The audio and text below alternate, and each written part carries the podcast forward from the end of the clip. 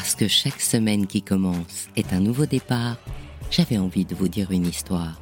Alors je vous propose le bijou comme un bisou.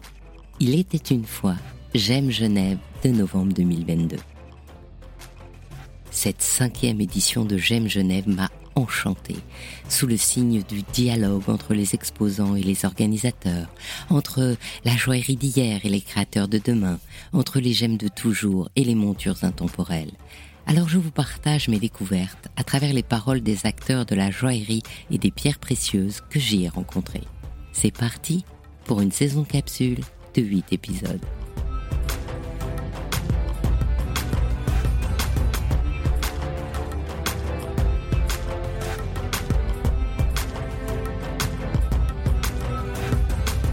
Je suis avec Emmanuel Garcia Gabillet, qui est vice-présidente de l'ASMEBI, c'est-à-dire l'Association romane des métiers de la bijouterie. Bonjour Emmanuel. Bonjour Anne. Cette association, comment elle définit les programmes qui vont faire que demain, on va avoir Alors, nous nous réunissons au niveau de notre association professionnelle avec nos homologues des autres cantons de la partie euh, allemande de la Suisse afin de définir un programme, un, ce qu'on appelle un plan de formation. C'est-à-dire que nous avons quatre années de formation officielle en Suisse pour obtenir le certificat fédéral de capacité.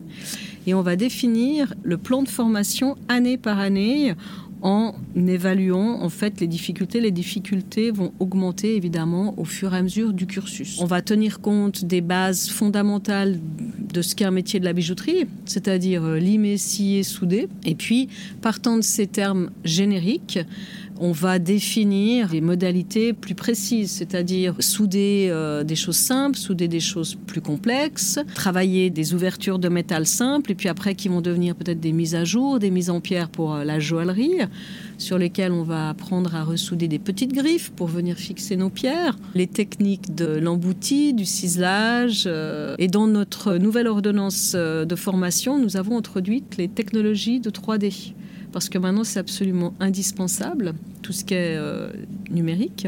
La technique de la soudure au laser, qui étonnamment n'était pas intégrée dans notre plan de formation, parce qu'en fait on en refait une mouture globale à peu près tous les 10 ans, tout en n'oubliant pas les savoir-faire traditionnels. Il y a comme savoir-faire traditionnel l'émail, est-ce que ça rentre dedans? Alors l'émail fait partie de nos métiers apparentés qui ont disparu en tant que formation certifiante il y a une formation qui existe à Genève, qui est décernée dans un campus qui donne en fait un diplôme en trois ans interne à ce campus, mais on n'a plus de formation certifiante officielle. Mais il y a beaucoup de demandes et il y a beaucoup de formations qui se font en parallèle. Ils ont leur propre plan de formation, si je puis dire, mais on n'a plus ce cursus euh, certifiant. Voilà. Quelle est la demande une fois que les jeunes sont certifiés? Actuellement, on a une énorme demande, en tout cas à Genève, parce que le métier s'est reparti à fond, que ce soit pour la bijouterie, pour le certissage de la demande en polissage aussi, tout ce qui est terminaison aussi de boîtes de montres. Alors la partie euh, horlogère spécifiquement se fait plutôt dans l'arc jurassien. À Genève, on a passablement d'horlogerie, aussi de manufacture d'horlogerie, et puis on va être plus euh, lié à l'horlogerie joaillière, c'est-à-dire l'habillage joaillier des montres. Mais il y a une énorme demande aussi euh, dans ces trois professions-là. Et le problème, c'est que les manufactures et les ateliers ont de la peine à recruter du personnel qualifié. Puis, euh, de fait, on a aussi un manque de formateurs. Les élèves qui sortent des écoles plein temps continuent souvent leur cursus dans d'autres écoles. Certains partent à Paris, d'autres vont à la aide à Genève, ou ils continuent à se spécialiser, mais ils reviennent pas forcément dans le métier de base technique qui est le nôtre. Et ça, c'est la demande qu'on a actuellement. Ils ont besoin de bons techniciens en joaillerie ou de bons bijoutiers pour, euh, pour nettoyer en fait les pièces qui sortent d'impression 3D. Alors, pas des fois les parties de notre métier les plus glamour, mais en attendant, il faut le faire. Et puis, il faut bien le faire. Voilà, on a une forte demande et ben, les jeunes qui sont sortis de cette année ont quasiment tous trouvé, en tout cas pour ceux qui sont restés dans notre branche. Et puis ces dernières années d'incertitude avec des conjonctures fluctuantes ont peut-être incité les jeunes à continuer leurs études. Maintenant, il faut qu'on trouve une solution pour pallier à ce manque. Nous essayons en tant qu'association professionnelle de remotiver des entreprises à prendre des apprentis en dual. Ce qu'il faut savoir, c'est qu'à Genève, on a énormément d'ateliers qui travaillent en sous-traitance pour les grandes marques. Et ce sont eux qui sont à la recherche de cette main-d'œuvre. Parce que les grandes manufactures ont du personnel en interne, mais beaucoup donnent aussi en sous-traitance. On a aussi beaucoup de grandes parures qui sont faites en pièces uniques, qui partent évidemment à l'étranger, mais qui sont faites ici. On a même des étrangers qui reviennent faire faire leurs parures ici et leurs travaux ici à Genève. Il y a un gros développement qui est en train de se faire et il faut trouver une solution pour former plus de jeunes dès le départ ou continuer à former ceux qui sortent d'école ou d'apprentissage. Et c'est vrai qu'un atelier qui est sous l'eau au niveau du temps qu'il doit donner a de la peine des fois à devoir consacrer encore un jour ou deux jours dans la semaine pour un jeune. On a deux axes de formation. En Suisse romande, nous avons trois écoles de bijouterie plein temps où les élèves font leur formation en quatre ans en étant toute l'année, toute la semaine à l'école avec des professeurs qui, se substituent, si vous voulez, en fait, au patron. Lorsque on prend une formation duale, le jeune est quatre jours par semaine chez son patron, dans son entreprise, dans son petit atelier, une manufacture, et un jour par semaine à l'école avec les élèves de plein temps dans la même école. Et au terme des quatre ans, il passe exactement le même examen, avec la même difficulté de pièces votre formation à Genève, en Valais ou à Berne ou à Bâle ou à Zurich, elle est la même. C'est ce fameux plan de formation qui définit ça. On essaye, quand on établit ce programme, de caser évidemment le maximum que l'on peut en tenant compte bah, des besoins qui évoluent et puis des cours de base qui continuent à avoir, qui sont bah, simplement bêtement le français, la euh, société, l'histoire de l'art et, autres. Ça limite un, peu tout ce qu'on voudrait pouvoir leur donner à nos élèves duals en, une journée. En comparaison, les élèves de plein temps travaillent moins en pratique à l'atelier, mais ont beaucoup plus de cours généraux, plus d'infographie, plus de dessins, plus de cours d'histoire du bijou, culture générale plus vaste, mais en contrepartie, ils vont avoir moins de techniques. Ce sont deux formations qui sont différentes mais complémentaires. Et là, actuellement, nous sommes vraiment à la recherche de formateurs en dual, que ce soit en bijouterie, joaillerie ou en sertissage. Bonjour, je m'appelle Anna Valoton et je suis en troisième année de bijouterie.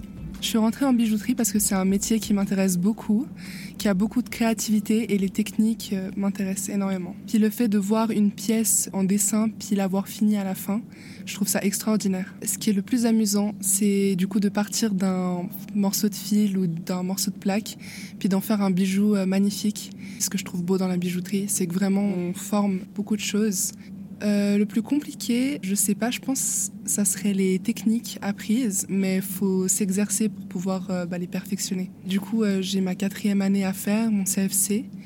Puis après ça, j'aimerais bien travailler quelque part pour découvrir le monde professionnel, puis commencer aussi à me développer dans le monde des adultes, entre guillemets. moi, j'aimerais bien d'abord travailler dans une grande maison. Je pense apprendre encore beaucoup de techniques fabriquer de plus en plus de bijoux, c'est ça ce que j'attends. Bonjour Lucas, alors dis-nous exactement ce que tu as fait comme formation.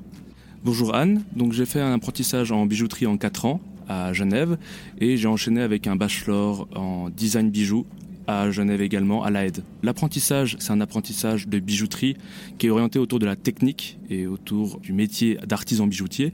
Et euh, la différence avec l'AED, qui est une école, une haute école, qui est spécialisée dans le design. La bijouterie, c'est une euh, partie, mais on découvre aussi d'autres horizons comme le design produit et également la montre ou l'accessoire en général autour du, autour du corps humain. Je suis arrivé en fait dans la bijouterie un peu par hasard ça me permettait de pouvoir raconter des histoires, continuer à créer des univers et quelque part voyager. Dans l'apprentissage, le plus dur, c'était de remplir ce cahier des charges techniques, de répondre à voilà, des cotes, un dessin technique et d'être précis et rigoureux. Ça, ça a été le plus difficile pour moi. Le plus fun, ça a été de voir que ça faisait effet et qu'il y avait des déclics qui se faisaient techniques, il y avait des moments où, où on pigeait les choses, on comprenait et dès que ça fonctionnait, on avait une grande satisfaction et que tout d'un coup, on découvrait de nouveaux horizons, des nouveaux univers et qu'on se disait ah tiens, ça, c'est un truc qui me plaît. J'y aurais pas cru, mais en fait, c'est quelque chose qui, qui me porte, en fait, qui me donne envie d'aller plus loin.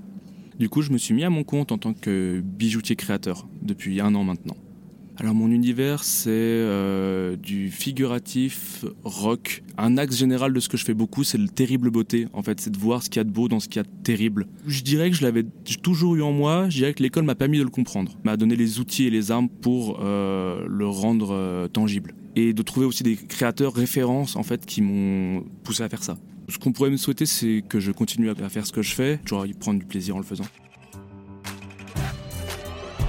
Je remercie chaleureusement le Salon J'aime Genève de son partenariat qui m'a permis, comme les visiteurs venus de 70 pays, de plonger dans ce qu'il y a de plus beau hier comme aujourd'hui en joaillerie. Bien sûr, pour vivre les conférences, les dédicaces, les workshops, il faudra venir en mai. Je suis Anne Desmarais de Jotan et je donne une voix aux bijoux. Et si vous aussi vous avez envie de faire parler vos bijoux et votre maison, je serai ravie de vous accompagner pour réaliser votre podcast de marque ou vous accueillir en partenaire dans mes podcasts natifs.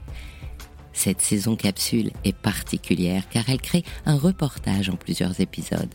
Les huit émissions de ce podcast, Le bijou comme un bisou, succèdent à l'interview de Vivienne Becker dans le podcast Brillante et précède de quelque temps celle d'Alice Minter, ce qui vous offre plusieurs possibilités d'entendre les points forts de J'aime Genève. Faites-moi plaisir, abonnez-vous à ces podcasts et partagez vos épisodes préférés sur les réseaux sociaux. À tout bientôt en 2023 et bisous comme un bijou.